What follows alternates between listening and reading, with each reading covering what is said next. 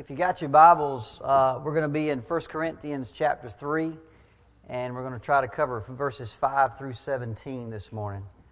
1 Corinthians chapter 3 and verses 5 through 17. Uh, the title of our lesson this morning is No Other Foundation. No Other, drop that down a little bit. No Other Foundation. Let's, let's look first, before we, we won't cover all the verses at, at the very beginning, let's look first at verses 5 through 9. 1 Corinthians chapter 3, verses 5 through 9. Uh, Paul is continuing to write in his letter, and he says this What then is Apollos, and what is Paul? Servants through whom you believed, as the Lord assigned to each. I planted, Apollos watered, but God gave the growth. So neither he who plants nor he who waters is anything but only God who gives the growth. He who plants and he who waters are one, and, and each one will receive his wages according to his labor. For we are God's fellow workers, and you are God's field and God's building. Now, in today's text, Paul is going to teach us something about God and about human leadership in the church. Um, if you're like me, I've been in church from probably day one um, I've been in Baptist churches, I've been in Pentecostal churches, I've been in churches that are run by congregational government, I've been in churches that are not run by congregational government.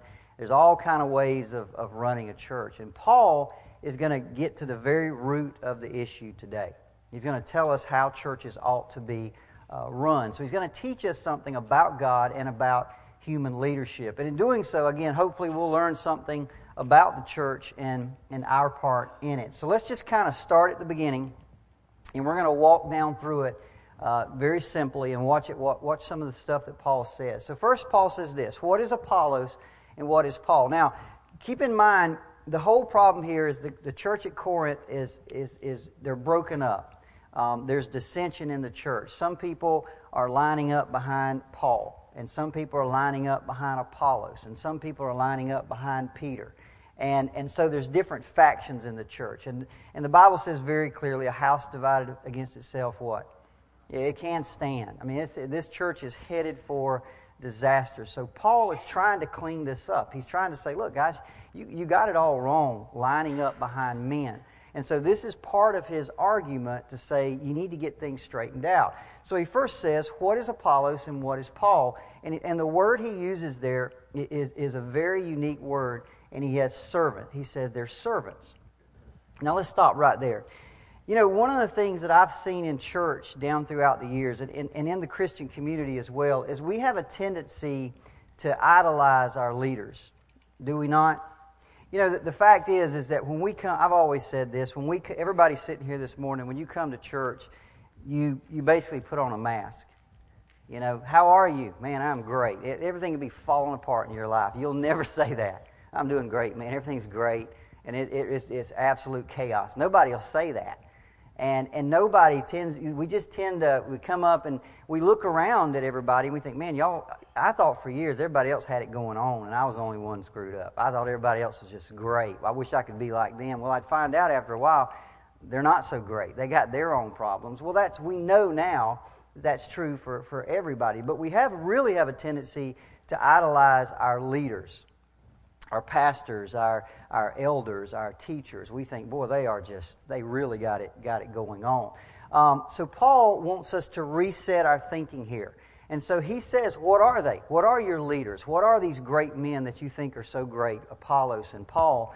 And he uses the word servant. Now, that word in the Greek is literally table waiters. That's what that word means. It means to wait tables.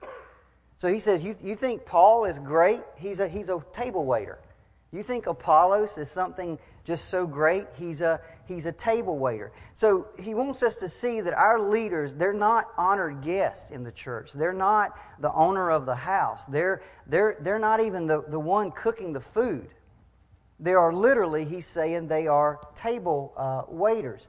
In other words, what Paul wants us to do is when we look at men uh, and even women in the church that we consider leaders, he wants us to adjust our thinking. And he wants us to be careful that we don't elevate them, um, any pastor or teacher or elder, above, above and beyond what they are. We are to see them for what they really are, and that is servants. They are, they are they're table waiters. And look what he says.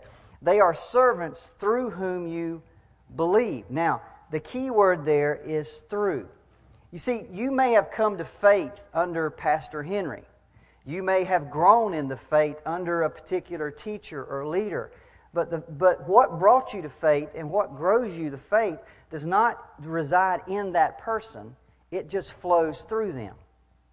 Okay? Let me say that again. What brought you to faith is not that person. It's not, there's nothing in them that brought you to faith or grows you. It's a power that flows through them. It's kind of like water pipes in your house, right? You, we've got pipes, all got pipes in our house, and we can be thankful for those pipes, but isn't it the water that's important? When I go to a restaurant, I can be thankful for good service, but I don't go to the restaurant for good service. I go to the restaurant for the food. You see, that's what he wants us to see is these, these, these leaders that you idolize so much, they're table waiters. They're, they're serving the food, and you're, you're idolizing them. Do you see how insane that is? Do you see how your thinking is, is all, uh, is all out, out of kilter? That's what he's saying here today. Paul and Apollos, in any man or woman, they are not saviors. They're not life givers. They're, they're not the Holy Spirit. They're not God. They're not the source of the power that's working in your life. They're table waiters. Literally table waiters. And we'll talk about that a little more as we move through. And what we have to realize is the, the faith that happens in this body and in every other body, um, it's when the food of God's Word is served, it, they're just serving it. Everybody with me? They're not originating anything. They're, they're not originating something and giving it to you so you can look at them and say, wow. I mean, they go to the kitchen and get it from God, and they bring it to your table isn't it kind of crazy to look at them and say, wow, you're the, you, you supplied me with this food? No, he just brought it to you. He just served. So Paul is trying to get us in the church to change our way of thinking and not to elevate our uh, leaders. Let's move on. He says this who, are, who is Paul and who is Apollos? Servants through whom you believed, table waiters who brought you the food. That's what he's saying. Um, as the Lord assigned to each. Now, this is a little bit this is a little bit hard to figure out. Read that again. It says, Who are they? They are servants through whom you believed, as the Lord assigned to each. Now, I did a lot of study on this verse. It's hard to figure out exactly what Paul is saying. In other words, is he saying that the Lord assigned their gifts to them? Or is he, is he saying he assigned the people, people, people that, that would grow and come to faith under them? See that? It's hard to tell what he's, what he's referring to. But can I tell you, it doesn't really matter because the Lord assigns both. You see, the fact is, every pastor and every teacher in a church is different. You know, some, some pastors and teachers may be more evangelistic. You, you may find another pastor or teacher who's more scholarly. You may find another pastor or teachers who, who maybe their ministry is more encouraging. But, the, but in the end, can I tell you, God assigns that person those differences. Paul says in Corinthians, What do you have that you didn't receive? In other words, if you've got a gift, if you've got a talent, that was freely given to you. You didn't earn it. It, was, it was given to you. So if there's one pastor who's more scholarly, or more, one pastor who's more of an encourager, or another pastor who's more evangelistic, God has assigned uh, those differences. 1 Corinthians 4 7, Paul says, Who makes you differ from one another? The answer to that, of course, is, is God. In the same way, there are differences in each person's ministry and how people respond to that minister. You know, you, you may look over there and see a, a, a teacher or a pastor or, or, or, somebody and say, and people are just flocking to him. And over here, you may see a teacher and maybe he's got 20, 25 people that attend his class. And you may say, well, that, does that make that guy a better or any more powerful or any more? No. The Bible says the Lord has assigned that. He's in control of that. So, so it doesn't matter whether he's talking about a person's gifts or the people. The fact is, the Lord assigns even those differences. Because, like we said earlier, if you think the difference, if that guy's got 50 people coming to faith under him, and this guy's got 20 people coming to faith under him, if you think the difference in people coming to faith is that person's preaching or that person's teaching, you don't know the Holy Spirit. The, what does he say? Who gives the growth? God gives the growth. One waters, one plants, God gives the growth. God is assigning faith. God is growing faith. He's the one uh, doing all that. We're just table waiters delivering the food. So we should never think that a particular pastor or teacher is responsible for your growth, your, your, your birth in the faith, or even your growth in the faith. It, the, the responsibility does not go to a man. They are table waiters. They're just serving you the food that God has, has, has, has mixed up for you. They're just bringing it to you, right? And then your life, your growth uh, is, is all God's doing. Let's move on. Verse 6. Paul says this I planted, Apollos watered, but God gave the growth. Again, he's making the exact same point here with different words. Now, don't miss what Paul is doing here because this not only applies to the church at Corinth, it applies directly to the church here at River of Life. He's saying God gives the growth. He's saying the decisive cause of faith in a church, in a body, in a person's life, the life of the plant, the growth of the plant, is it's not planting and watering. Yes, we have a responsibility to plant. Yes, we have a responsibility to water. But God is always the decisive force in the life of any believer. He's the one that's giving uh, the growth. And I want you to see do you understand how Paul's emphasis here is always falling on God? God does this, God does that. Those men are just table waiters, they're just servants. God is the one in control, God is the one giving the growth. But the situation in Corinth was the exact opposite. Instead of putting the emphasis on God, they were putting the emphasis on who? on men and women. They were putting the emphasis. I line up behind this person. I line up behind that person. And Paul says you are 180 degrees off, uh, off base. You see, by now in their life, they should have been governed and controlled by mature spiritual thinking. But they're not. They're, they're controlled uh, by natural thinking. They should have been a God centric church, but instead they were a man centric church. And we have to be very, very. Pastor Henry will, will, will agree 100% with what I'm about to say. If you are a, if you come to this church for Pastor Henry, if that's why you come, one day Pastor Henry will be gone. And guess what? You'll probably be gone. You'll go look for another man that you can idolize. You'll look for another man that you can elevate. But if you come to this church for God, if this is a God centric church, if God is centered in your life, then Pastor Henry can move on and we can replace him and you just keep moving on.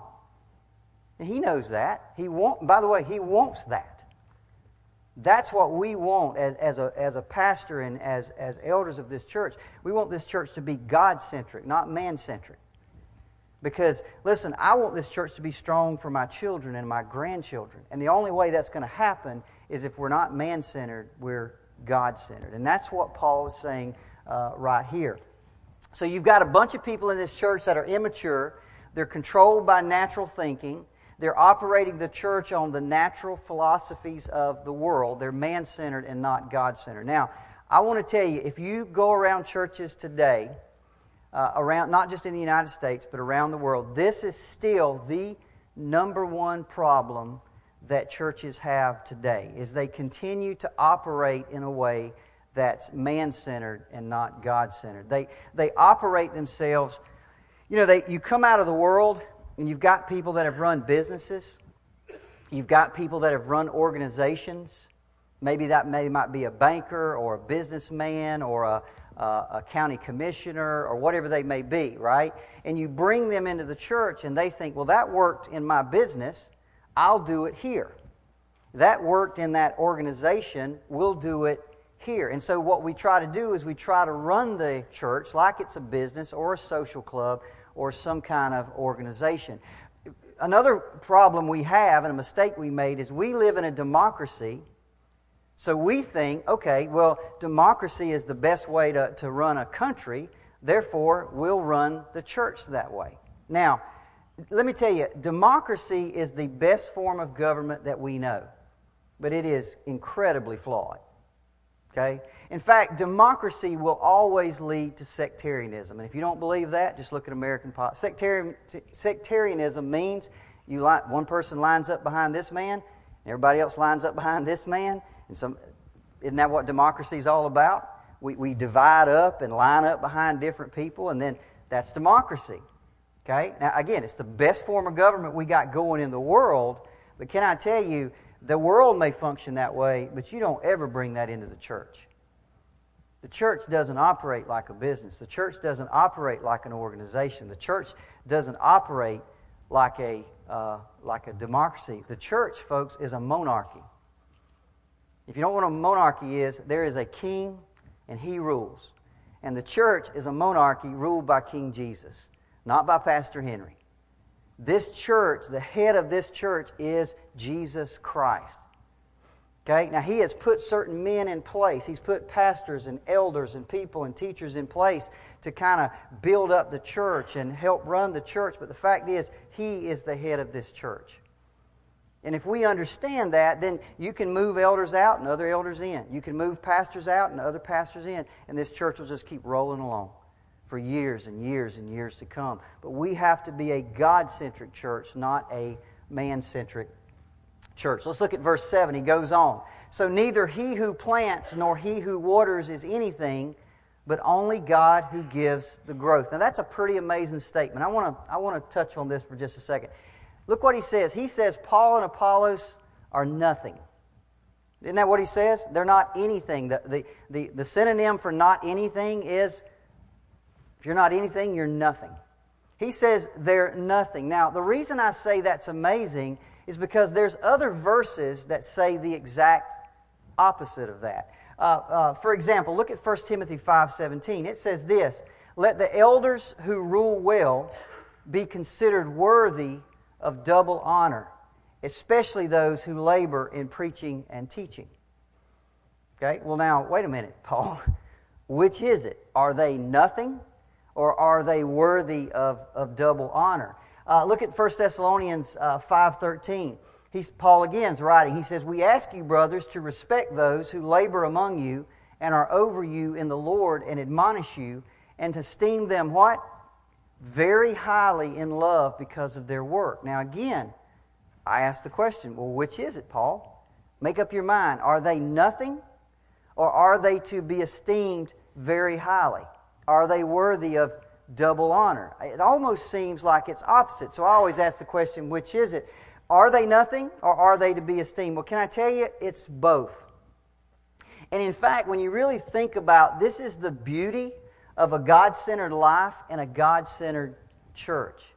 You see, the nothingness of Paul and Apollos is really what makes them worthy of honor. You see, in the world, the more you promote yourself, it seems like the louder you are and the more you promote yourself, the higher you're esteemed. Sometimes I'll look, sometimes it's just so foolish to me. I'll get on the news and I'll see people are famous for nothing. nothing. They have no talent.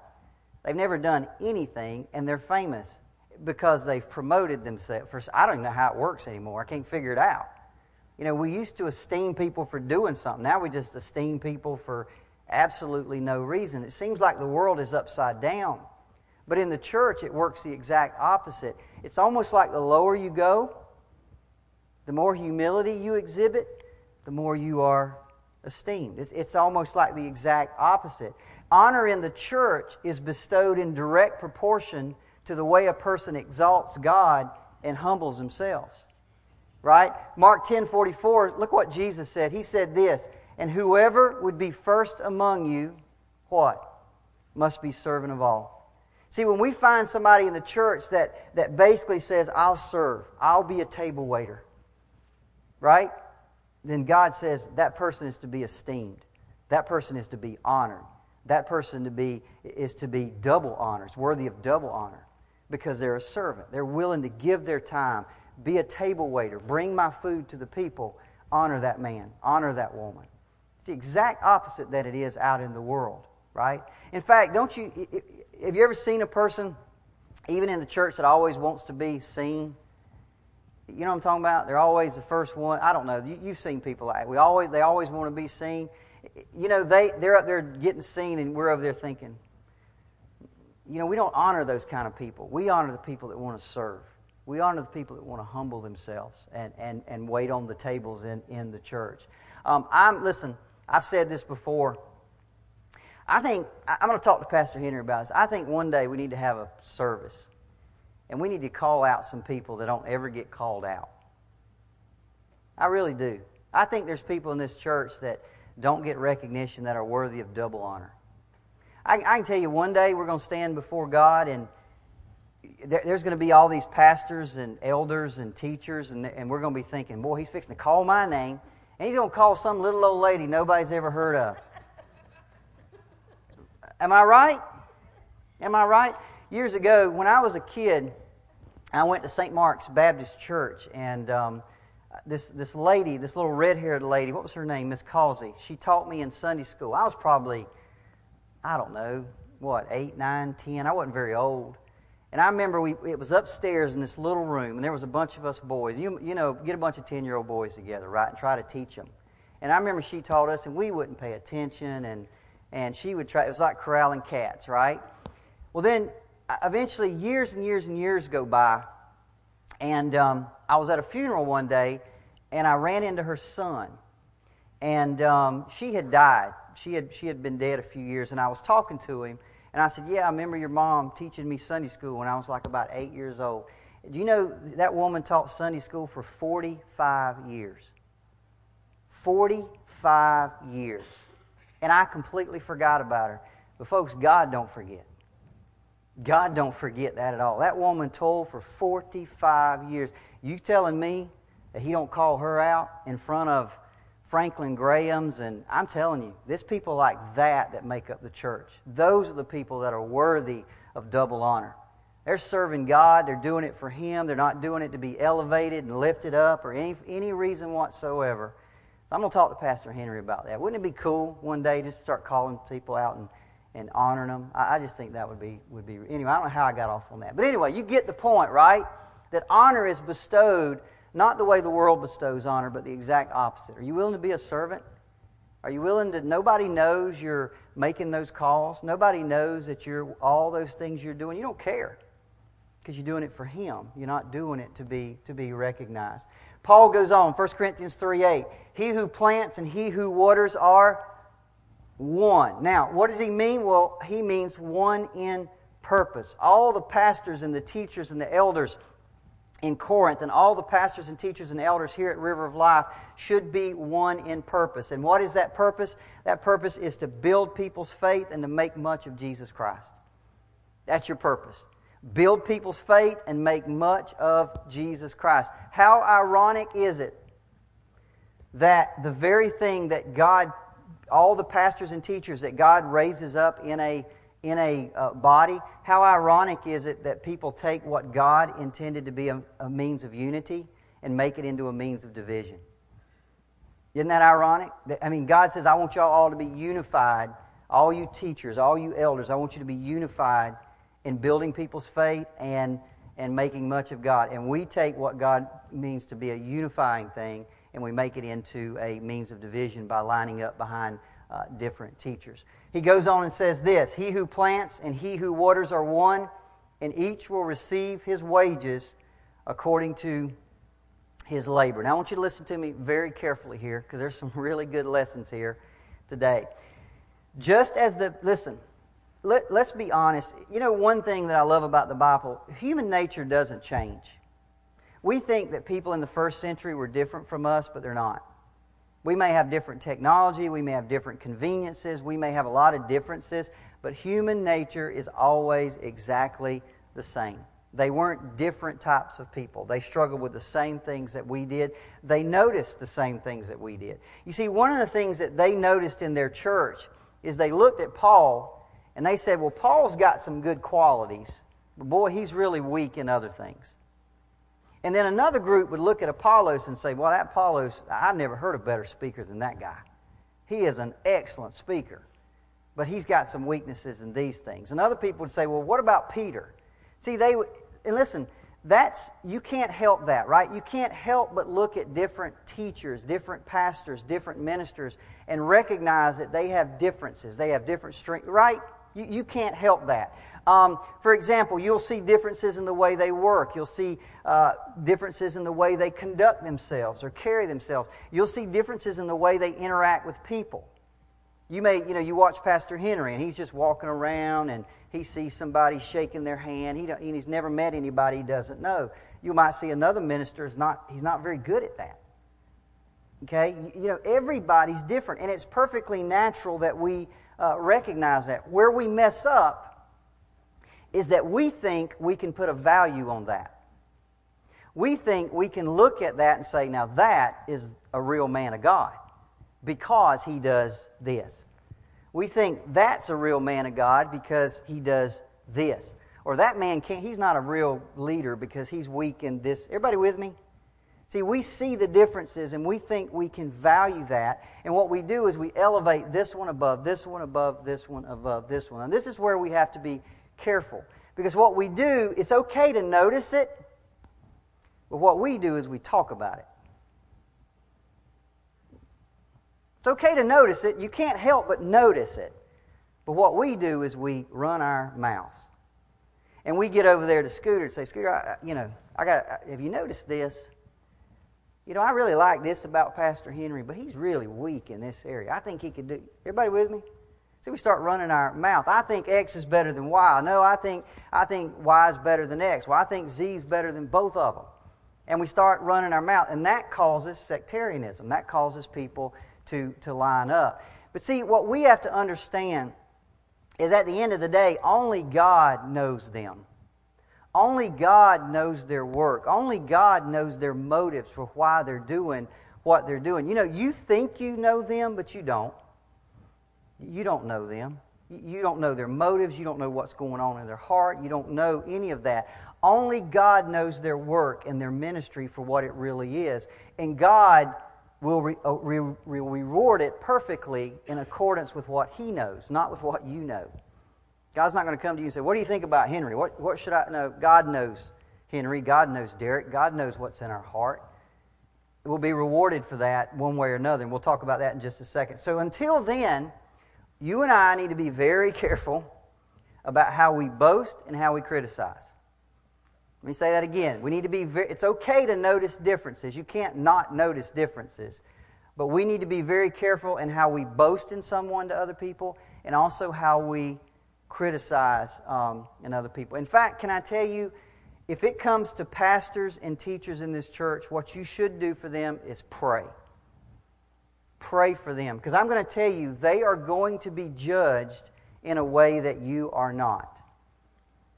Let me say that again. Every pastor, every teacher is going to be judged in a way that, that you are not. Look at James 3 1. It says this Not many of you should become teachers, my brothers for you know that we who teach will be judged with greater strictness.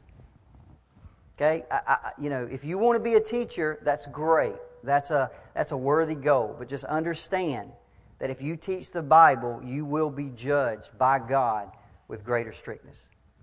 Okay? He's going to hold you to a higher standard than he holds the person that you're, you're teaching.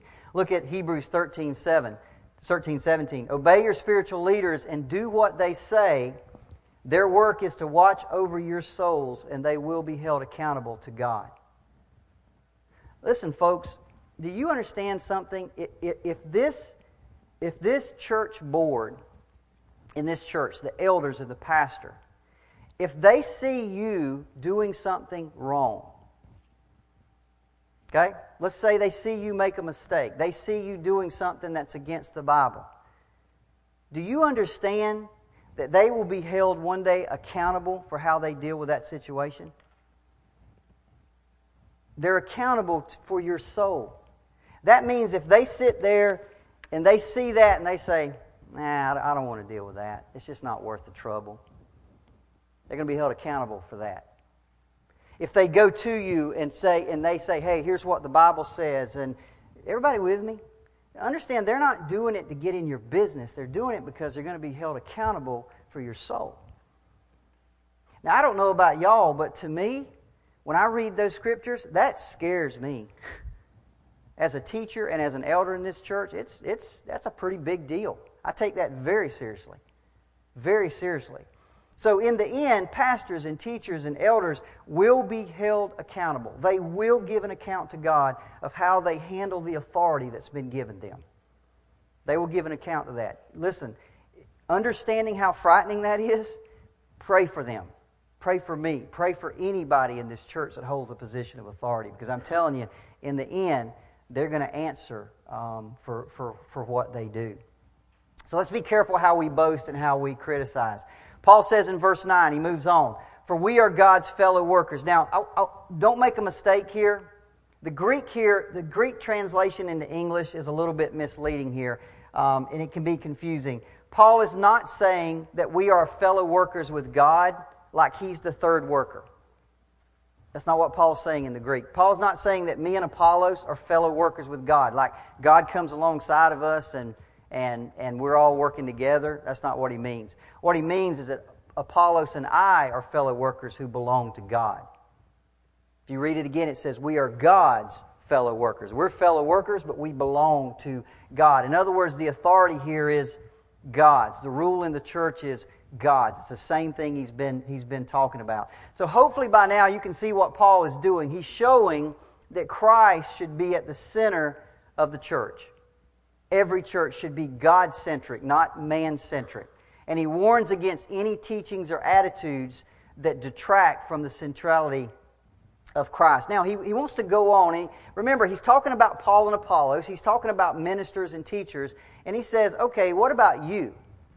If you're just a member in the church, you're not an elder, you're not a pastor, you're not a teacher, what about you? What is your part to play in the church? Well, Paul says this we are, fellow, we are God's fellow workers, you are God's field, and you are God's building. Okay? Now, Paul is going to give two analogies here. I, I don't know what he's thinking. It, it would be really interesting to know Paul's mind. But sometimes Paul will start out one way and he'll just completely forget that thought and move on to something else. And it's like it did, he did that here. He said, You are God's field. In other words, the idea here is a, is a, a picture of a grain field, right, where God hires the workers. He hires some workers to come in and plant. He hires other workers to come in and, and water, right? So, but, but who's giving the increase? God. Who owns the field? God. You know, who, who recruits the workers? God. Again, it's all about Him. He's saying, You're the field.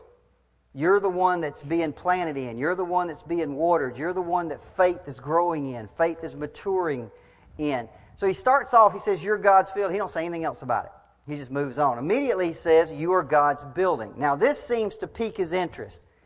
Because when he says you are God's building, he's going to go off and give us a bunch of details. So he's going to shift from that field picture to a building picture. And what he's going to do is he's going to compare the church to a building. Now, the rest of the verses are all about this building. So let's read verses 10 through 17.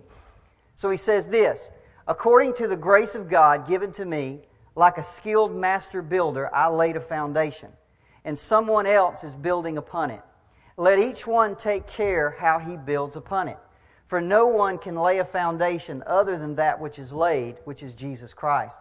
Now, if anyone builds on that foundation with gold, silver, precious stones, wood, hay, stubble, each one's work will become known or manifest, for the day, talking about the day of judgment, will disclose it because it will be revealed by fire.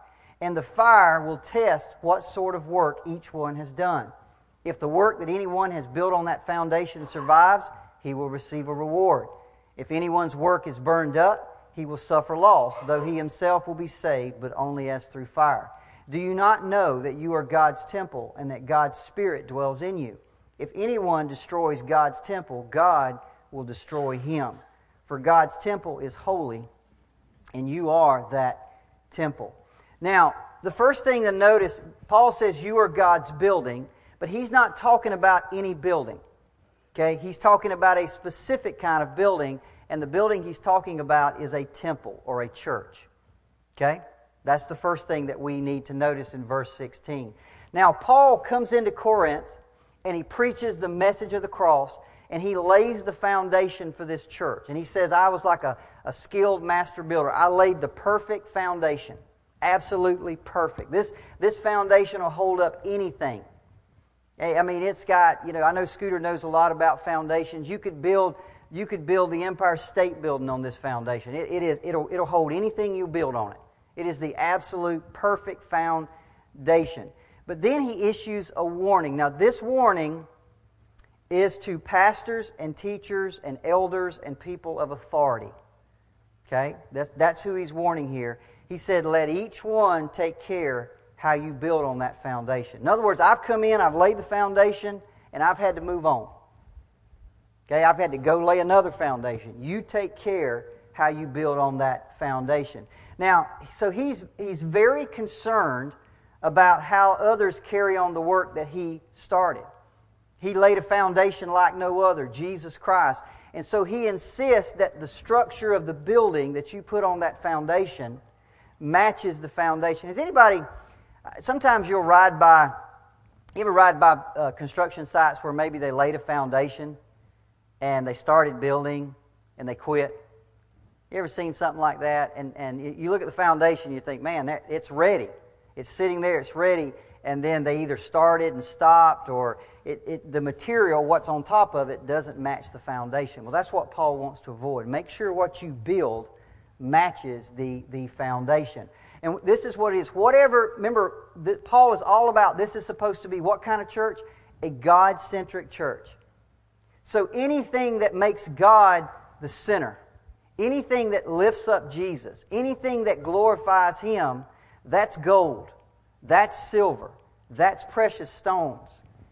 Anything that doesn't do that, anything that lifts up man, anything that glorifies man, that's just wood, hay, and stubble.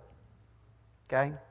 There are churches around this country that are built on wood, hay, and stubble. And I'm going to show you what happens when, when you do that. So Paul is issued. Now, by the way, if you think you get out of this because you're not a pastor or you're not a, uh, a teacher or you're not an elder, you don't. Because what you need to understand is this warning is to pastors, it's to Bible teachers, it's to counselors, it's to life group leaders, it's to parents, Listen, if you're a parent, who else? You, your kid gets saved. Who do you think is mainly responsible for building on that foundation? It's you. You're the parent. If you're a mentor, if you're a discipler, if you try to disciple anybody, maybe you just spend time with people on the side, discipling them and trying. Listen, that's you. You're building on the foundation that's already been laid. So Paul warns us there are three dangerous consequences of building with materials that don't match the foundation. Okay, there are three dangerous consequences of building with materials that don't keep in uh, with the greatness of Christ, the foundation. Number one, the church itself will be injured. Look at verses tw- verse 12 again. Paul says, If anyone builds on this foundation with gold, silver, precious stones, wood, hay, stubble, each man's work will become known. For the day of judgment will disclose it because it will be revealed with fire and the fire will test what sort of work each one has done. Listen, I've been teaching this, this Sunday school class now for, I don't know, seven years, eight years, nine years. I don't know how long I've been doing it. Um, one day, you, you think, you look at me do this and you think you know me, right? You think, you think I'm good, I'm bad, I, I, whatever you think about me, but you don't know me. You really don't know what's in my heart. One day I'm going to stand before God and He's going to test this class. He's going to test it with fire. That fire means judgment. And, and, and if I've done this out of, out of my own motives because I want everybody to pat me on the back and say, man, what a great guy you are, eh, eh, it, it's going to be burned up. I get nothing for it. All the time I spent studying, all the time I spent doing is nothing. It just, it just burns up because I did it out of my own motives. I did it because I wanted people to say, look at Derricke. But if I did it for Him, and I spent my time doing it because I love Jesus and because I want to see Jesus glorified and lifted up, that's gold. That's silver. That's precious stones. And I'll be rewarded greatly for that. It's the same with every one of you here. As a parent, as a mentor, as a discipler, if you're doing it to lift up Jesus because you love Jesus, because you want to be like Jesus, that's that's precious stones. But if you're doing it for other motives and other reasons, it's just going to get as wood, hay, and stubble. It's, it's going to be burned up. That's what, that's what Paul is, is saying. In other words, if we build our church on doctrines and attitudes and actions that don't fit with the, do- with the uh, foundation of Christ, then the fire of judgment at the end of the world is going to burn up that wood, hay, and stubble. And the church, by the way, will be lesser for it, won't it? You know, it will be lesser for it. And by the way, that's not what Jesus wants. Look at, look at Ephesians 5. When Paul, watch what Paul says when he's encouraging husbands to love their wives. This is what he says Husbands, love your wives just like Christ loved the church and gave himself up for her, that he might sanctify her, having cleansed her by the washing of water with the word, so that he might present the church to himself in splendor, without spot or wrinkle or any such thing, that she might be holy and without blemish. Uh, we, he wants a church that's just absolutely beautiful, that's adorned with gold and silver and precious jewels. He doesn't want a church that comes to him and, with a bunch of wood, hay, and stubble. Have you ever seen a building that's, that's burned?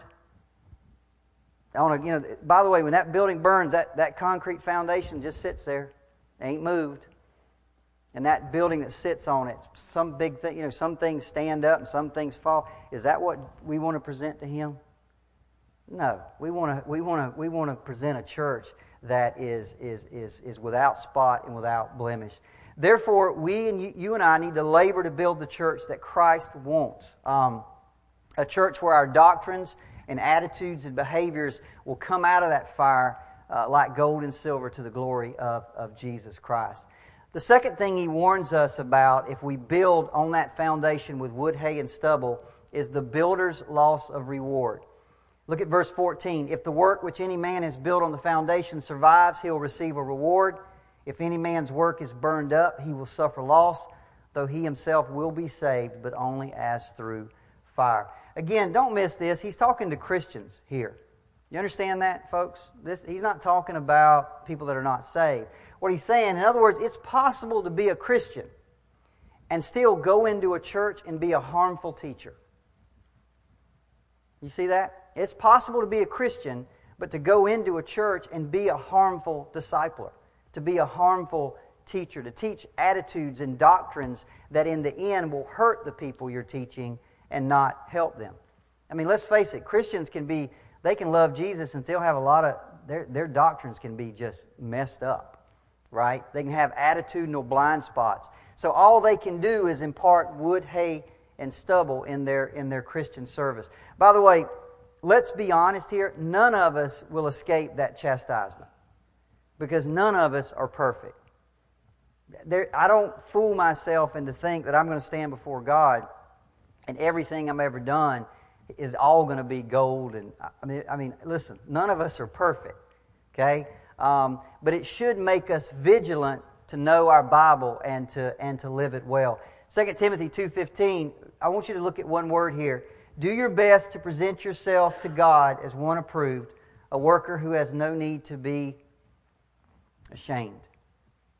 Yeah, I mean, I think at one day there's going to be shame on the judgment day, even for Christians. When you look back and you realize that some of the things I did, I did not do for the right reasons. I didn't do them for the right motives. And they're just going to be burned up. And how, how can you not help but be ashamed for those, for those things? The last thing is destruction. 1 Corinthians 3.17, If anyone destroys God's temple, God will destroy him, for God's temple is holy, and that temple you are. This is an absolutely dreadful thing, and don't think it's hypothetical. It's happening all over America today. Some of the great denominations of our country are being destroyed, absolutely destroyed. Presbyterianism, Methodist, Methodist the, the, uh, the, the, the, the, the list goes on and on. Churches and denominations that were built on a great foundation are crumbling, absolutely crumbling. New England, if you go back in American history, I, I like to read uh, uh, history books. I like to read about Christian leaders like um, uh, Jonathan Edwards that, was, that lived back in the 1700s. Lived, New England was the cradle of Christianity. When the, when the Puritans came over from England, they settled in New England. They settled in, in those areas up there. It was the cradle of Christianity. And if you want to go find some places where the doctrine was, was it was just dead on good, it was dead on right. They built great churches up there. But what happened over the years as pastors begin to came, come in with liberal views and Unitarian views. And they didn't, they didn't announce themselves.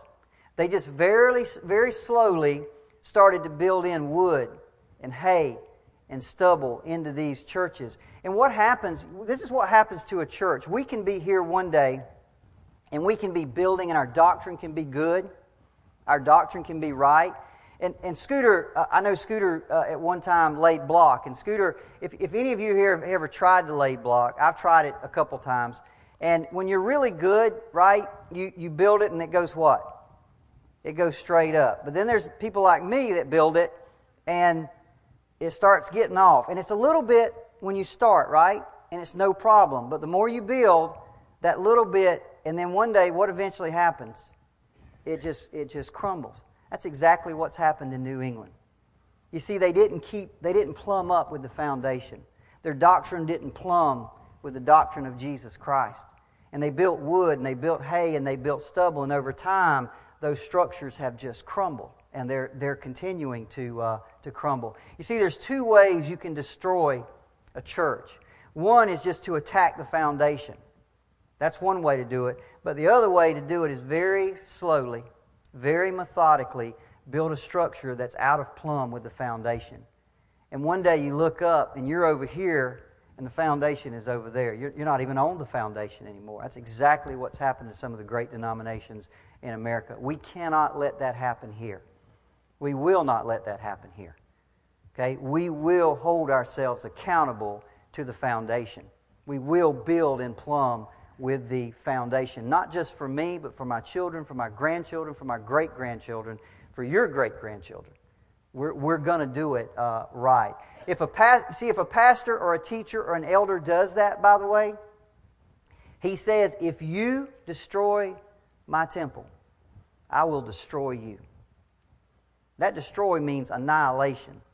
He says, You destroy my temple, I'll destroy. That's, that's a sharp, sharp warning to pastors and elders and teachers and mentors and disciplers.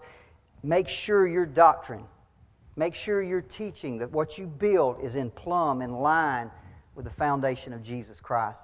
I want to give you four applications and then we'll close here. What are the applications for River of Life? Number one, we need to be vigilant to keep Jesus Christ as the foundation of our church we need to be vigilant to keep Jesus Christ. If someone comes in and they're teaching something that's out of line with that foundation, they're, they're gone.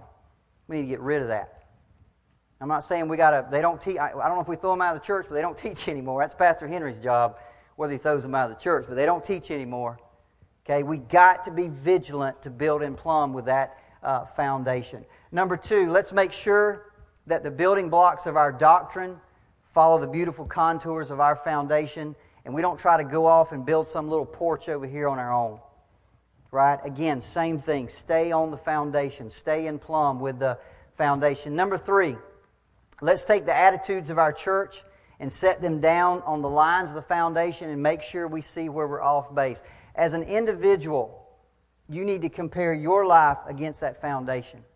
And the things that I'm teaching and the things that in my own home, the things that I'm living, are they in line with that uh, foundation? Do I need to be corrected in, in any way? And number four, let's bring all of our ministries, all of our building plans, all of our financial goals, everything in this church, and lay them like a transparency over that foundation. And make sure they line up. Does our goals in this church, financially and building wise, do they line up with the foundation uh, of, of Jesus Christ? Let's pray. Father, we thank you for Corinthians, as we always do.